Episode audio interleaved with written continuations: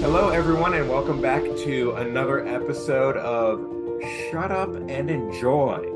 Uh, this week, we are going to be discussing Loki episode two of season two, and boy, is it a ringer! It threw back some nostalgia, it raised some questions, and some god awful haircuts, in my opinion. Not a fan of the hair, huh? Uh, mm, I mean, I am only one to speak so much as mine is thinning and receding. If you're watching the video show, you can see my very lopsided widow's peak. Yeah. Um, I'll match you. but anywho, to jump right in, I'm going to turn it over to my again, once again, infallible co-host, Jedi Master Dante Howard, and to give us a recap of season two, episode two of Loki. So, Dante, all you. Well, all right. I'll take it away. Loki, season two, episode two, Breaking Brad. See what they did there? Ooh, Uh huh. Fancy. Loki, Mobius, and Hunter B15 find and capture Hunter X5 in London, 1977, on the sacred timeline. That's very important, where he lives as film actor Brad Wolf. Under interrogation, he admits to abandoning Dox's mission and reveals Sylvie's location. Meanwhile, Obi attempts to repair the loom to safety to safely accommodate the branching timelines, but discovers he cannot access it without help from the missing Miss Minutes or He Who Remains Aura. Loki, Mobius, and Wolf travel to Oklahoma and find Sylvie working at McDonald's. How hilarious is that? Loki tells her of their encounter in the TVA's future and asks for her assistance to figure out what would happen, but Sylvie refuses to involve herself in the with the organization. After Wolf proclaims the group is in mortal danger, Sylvie enchants him, forcing him to reveal Dox's plan to simultaneously destroy the branching timelines with reset charges. Sending Wolf back into custody, Loki, Mobius, and Sylvie capture Dox, but her plan has largely succeeded and some of her allies have escaped. As TVA receptionist Casey tracks down the rogue Ravonna Renslayer's TemPad on one of the remaining branching timelines, Sylvie, refusing to be involved any further, returns to McDonald's with He Who Remains TemPad in her possession. A lot going on right there. So there is a lot to unpack there. So this this episode from the start, we we pick up with the TVA kind of crumbling around us. Mm. There's there there's big issue le, le big sad. The TVA is le big sad. And it's it's interesting that it's all crumbling apart, not entirely necessarily from the murder of he who remains, but also tied to that, but not as impactful as I had thought. Mhm. And it's more tied to Sylvie's character than I thought, which is an interesting play for Marvel, where while they're trying to build more of a love of Tom Hiddleston's Loki, are yet focusing on another variant. Right.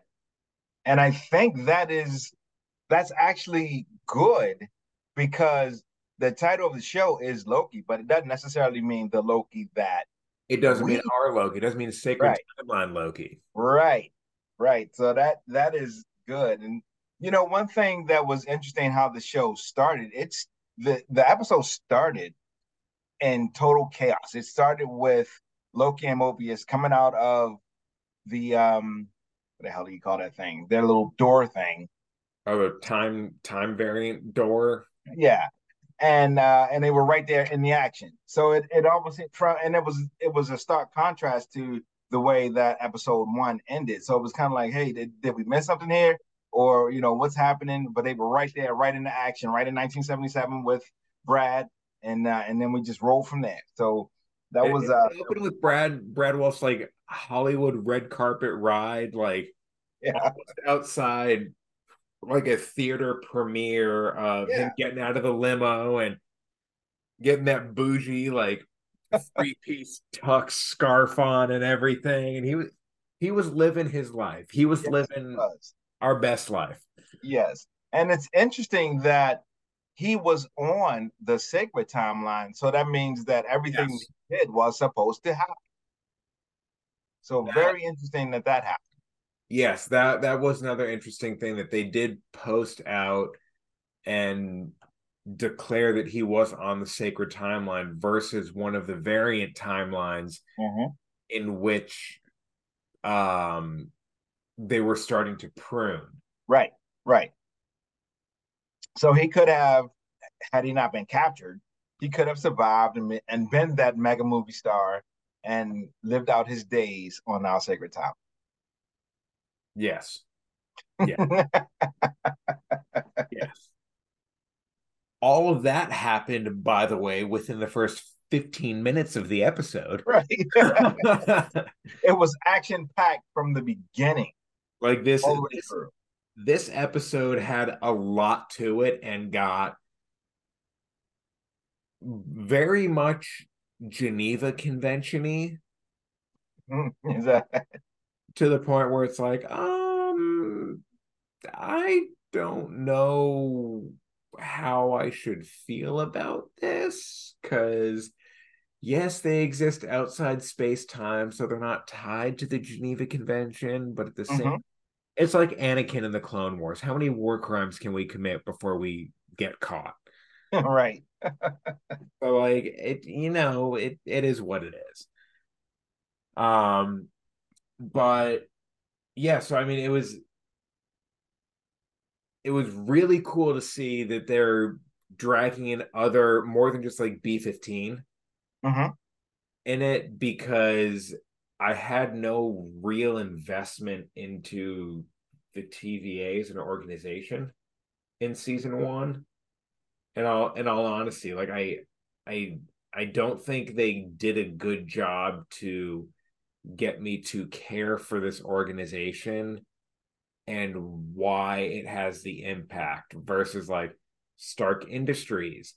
I care about Stark Industries because I've seen the evolution of Tony Stark and I've seen what Iron Man is to the sacred timeline, but the TVA is like what I think it's on purpose because we we aren't supposed to care about them because they do the dirty work of pruning all the branch timelines so that we have our our main timeline, our sacred timeline.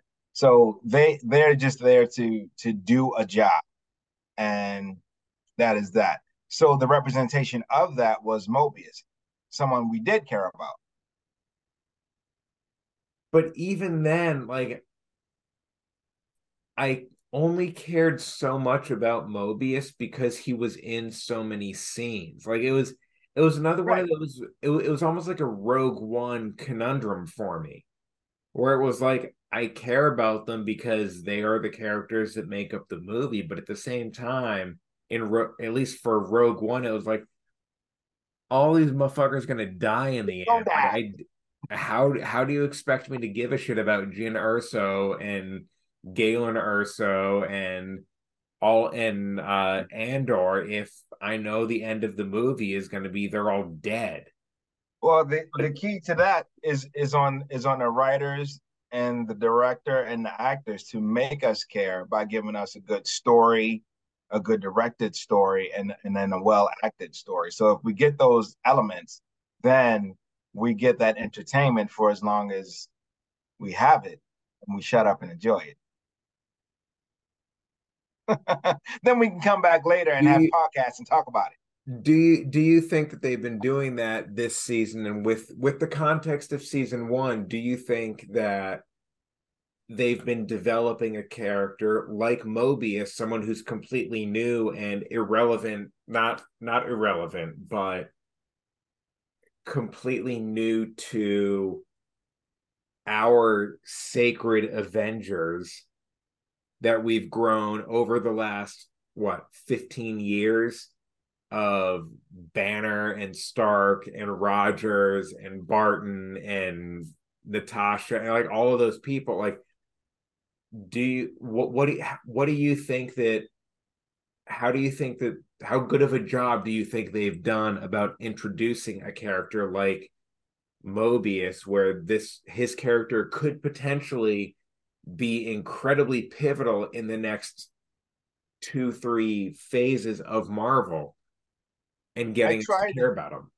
I try to keep it com- compartmentalized.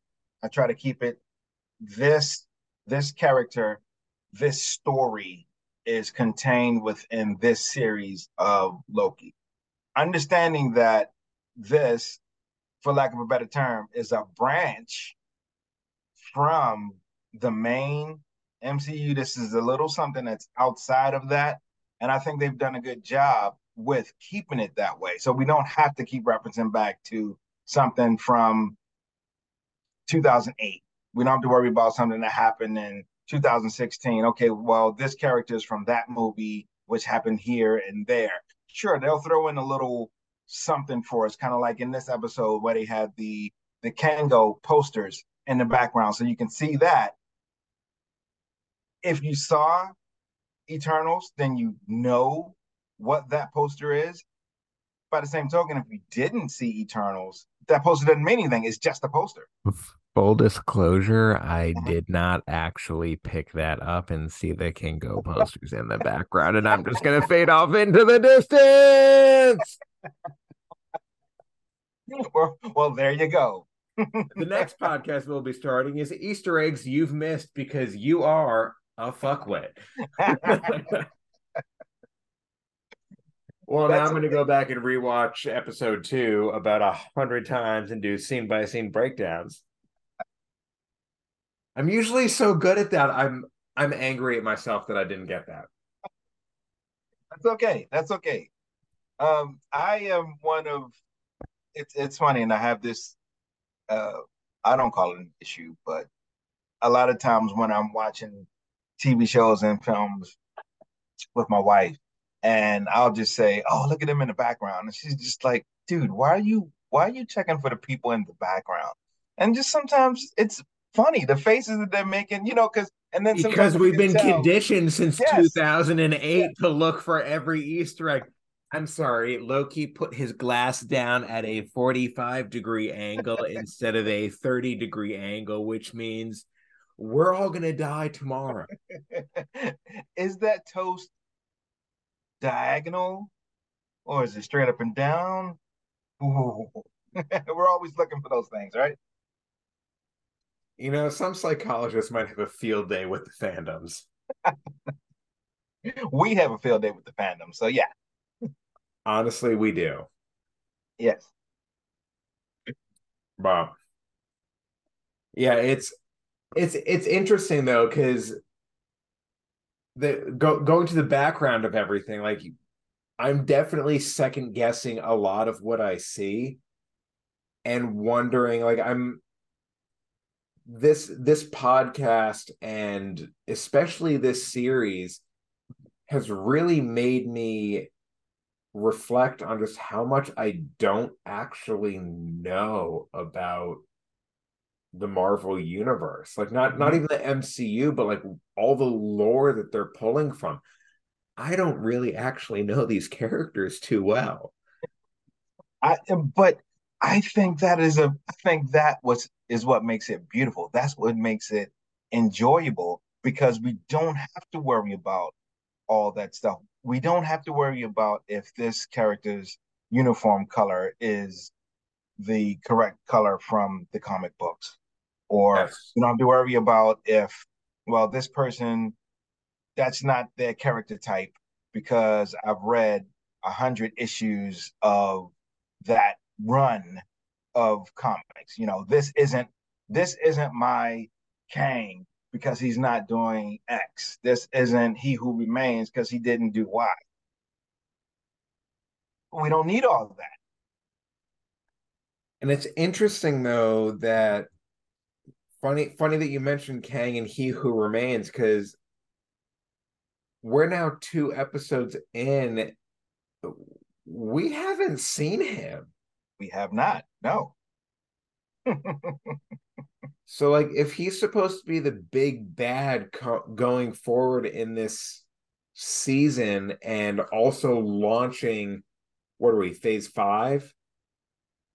Six? Uh, yes. Five and a half?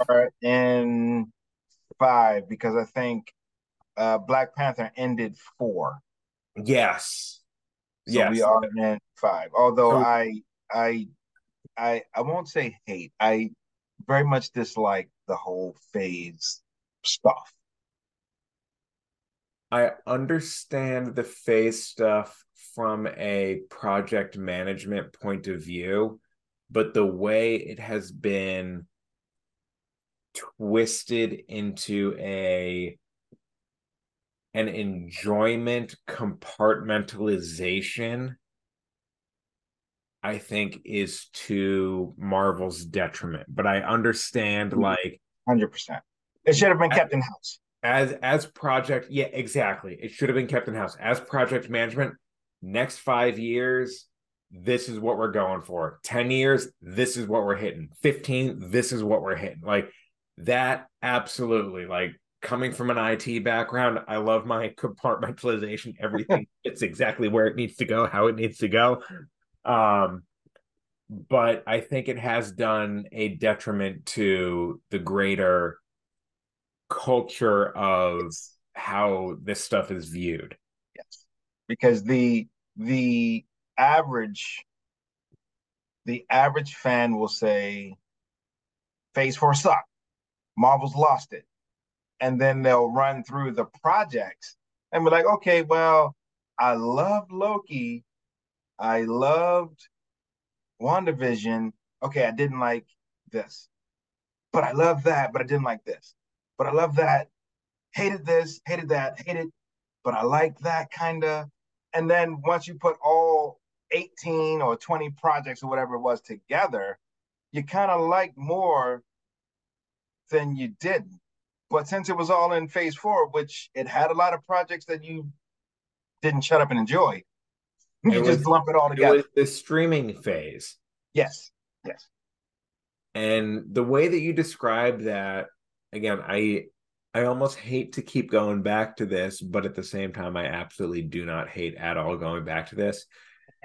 Ahsoka, Ahsoka's character development when that Clone Wars movie came out with the Battle of Christophsis, you saw this like out of nowhere.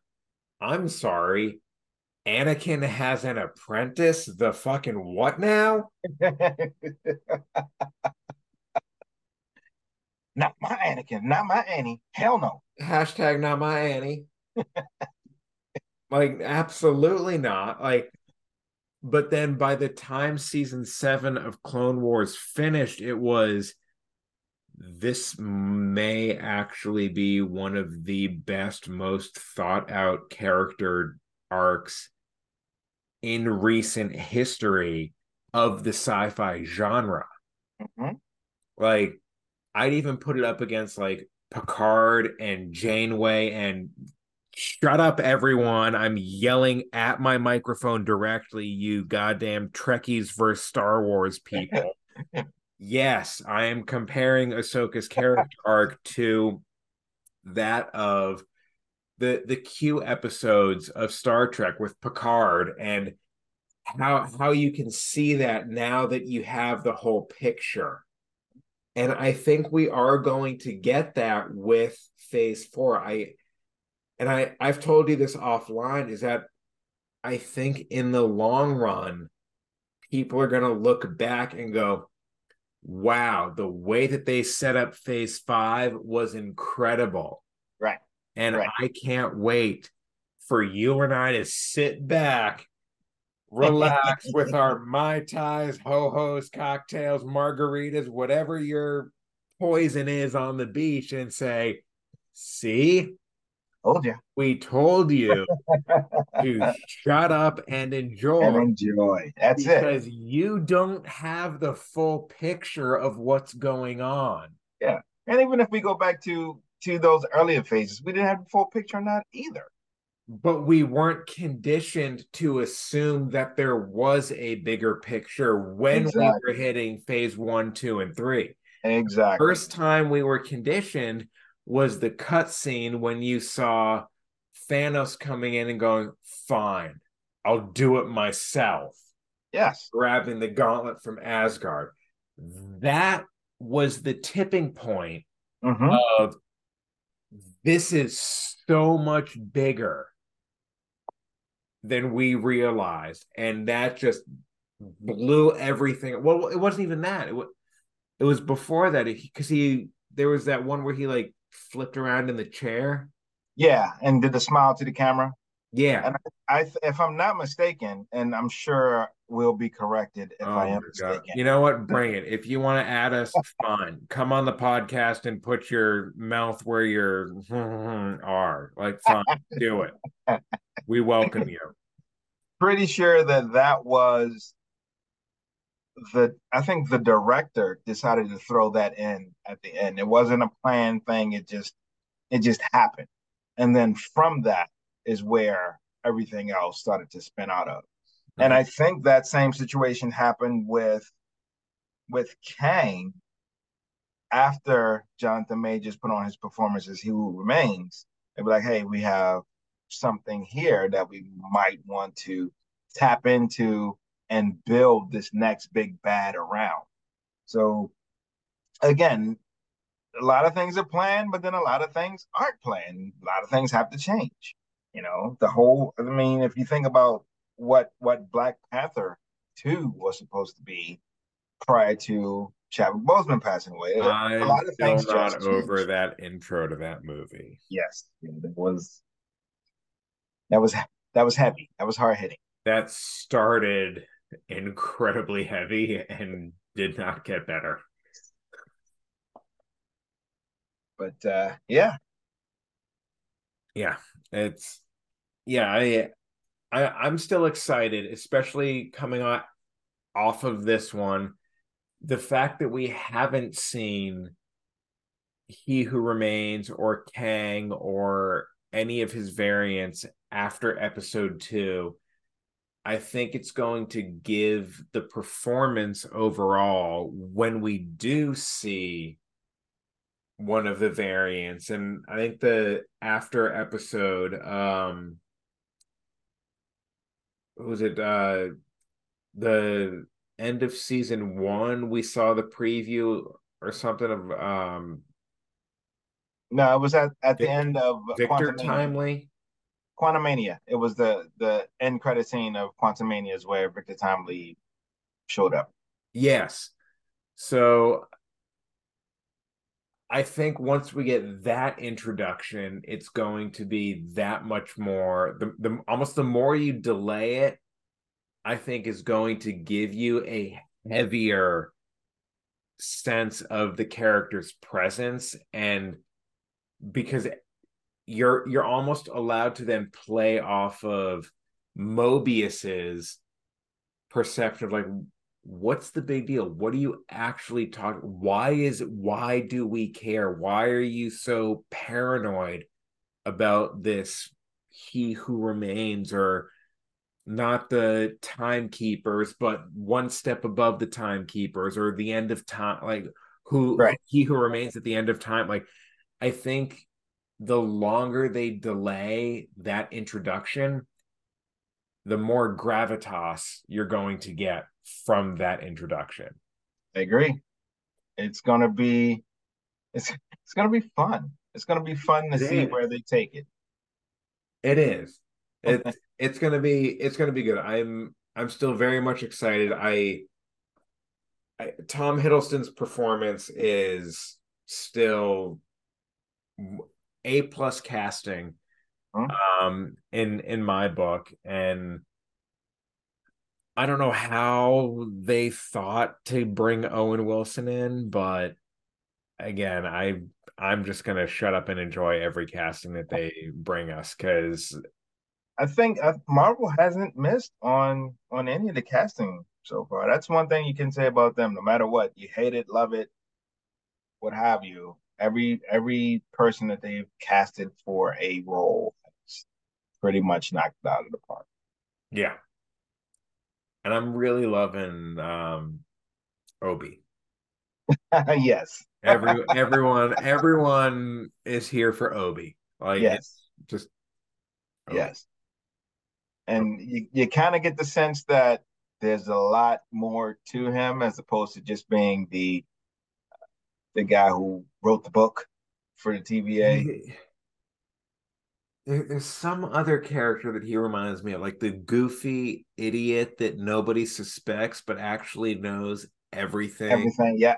He's actually the big bad. Ooh, Ooh he he is a Kang variant. Ooh, plot twist. You heard it here first, folks. Boom. Damn. so how many on a scale of Ragnarok to all of them, how many Asgards would you give this episode? How many Asgards? What's... I'm I'm just making up these scales episode to episode as they pertain to I think the Ahsoka series was how many Kyber crystals do you give? How many Asgards? How many realms of zero to nine? How many realms do you give this episode? Oh gosh, I, am going to give it eight and a half realms, almost at full nine realms. Almost at full nine. Okay, okay, yeah, rocking and rolling. There, it's it's definitely coming out. It's it's building a story. Yes, yes, which I like, and I think Disney is really good at building stories. Mm-hmm. I think one of their detriments overall when you when you have the full picture and when you look at the full picture one of their detriments is they're really great at storytelling. But for me sometimes the conflict isn't as great as the build or the conf- or the um conclusion. And that's almost where I wish they would kind of shift their focus to. Mm-hmm. But well, for, you well, know the big news that came out last week that they're changing the way that they're they're going to be doing all of their shows now. So they're yeah, they're have... fire they're firing everyone, and Daredevil's going through its reshoots. And yeah. stay tuned for next week's episode on what the hell is happening in Hollywood, brought to you by Dante and Chris. but yes, you're right. They they have had issues with with uh, quote unquote sticking the landing uh, on at on the season on the season finales of a lot of these series. But I think that also is that's one of the issues that they that they have when when the focus becomes setting up the next thing or having it tie into they're the using this as the conflict to go from the story building to the conf- conclusion when they need to use this as story building, adding into getting to the conclusion. Yes. Yes. So yeah, I mean after after all of that, I would still rate this episode an eight to eight point five mm-hmm. uh rounds out of out of nine. It's it was a very solid episode. I'm excited to see where Loki goes. I'm glad we got some Mackers and McNuggets. Um, and it just it threw me back having the McDonald's with the like almost greenhouse wing on it. What we don't see greenhouse restaurants anymore. the good old um, days. The good old days. So I I definitely appreciated that appreciated that attention to detail. Um, real real quick though, before we before we end out the the dynamic between Sylvie and Loki in this episode. There was a lot of tension, and I thought there was personally, I thought there was a lot more resentment from Sylvie to Loki. Yes, and well, I was I was expecting more resentment from Loki to Sylvie. Well, I think he is he's in love with her on on a like metaphysical level. So it's not just uh, an infatuation. I think yeah. he is he is deeply in love with her, and he was hurt that they got into the big fight at the end. She kicked him through the door, and then went ahead, killed he who remains, and led to all this nonsense. Um, I think she is she she loves him too, and and and and and she would have wanted him to agree with her and help her since she had been through so much her whole entire life. Snatched up when she was a kid, on the run for all those years, hiding out. And then she finally met up with someone who kind of sort of could see what she was going through and wanted him so much to just be agreeing with her and help her to finally end this thing, which is what she thought she was doing when by killing this guy. I'm ending all this and I need you to be there with me. And he disagreed. I think that just hurt. And that's why she still has that anger or that animosity towards him. But it still seems like there's almost too much resentment from her to him. Whereas, like, the way that that played out of and I and I get it. She was justified in her frustration of like I'm ending the TVA. Fuck this. I'm out. Like yeah. I'm not dealing with this. He who remains is the reason I am in this position. So I am putting my machete through you. Absolutely. Here for it. But she was the one that ultimately pushed him away. So why is she mad at him? He should be more mad at her of like I was there. I was like I was with you in this and you pushed me away.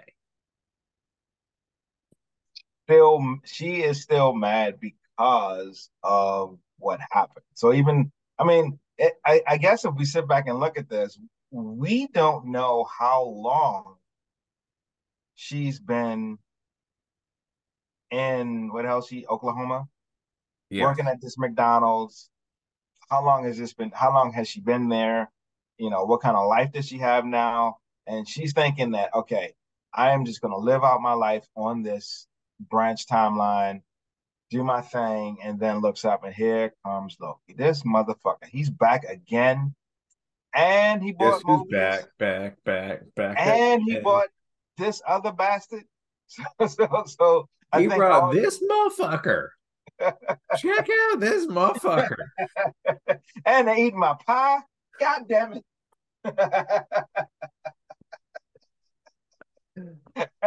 Didn't even order a drink with his meal. Oh man. Check out this motherfucker. Yeah, it's it's it's an interesting dynamic that they have and i hope they i i hope they know what they're doing or trying to do with that relationship because i think it could be a very i mean it could be potentially a very metaphysical like analogy of like reflection of the self and how one views their own self uh-huh. um but i also think it could just be good entertainment if they do it right of the you're constantly talking to a mirrored reflection of yourself. And how is that potentially going to drive your decision making or insanity? Time will tell. I guess we have uh, four episodes to go and we'll see how it goes. Well yeah. four episodes for this series and then we'll have you know Kang Dynasty. Well, then everything will all shit will break loose. you know. That's right. But anyway, um, well, thank you for joining us um, on this this week's or this episode's iteration of Shut Up and Enjoy. I well, we um, do truly hope that you have been able to shut up and enjoy uh, this review of Loki season two, episode two. Um, and if you have any feedback, please let us know. Please reach out to us via this the socials on Spotify and the YouTubes. Um, and yeah, if you want to join in the conversation, let us know. We're So we'll bring you on. yeah, well, we're we're looking for guests. We're looking for guests. So uh, yeah. Other than that, we will talk to you after episode three. Bid you adieu. May the force be with each and every one of you. Always.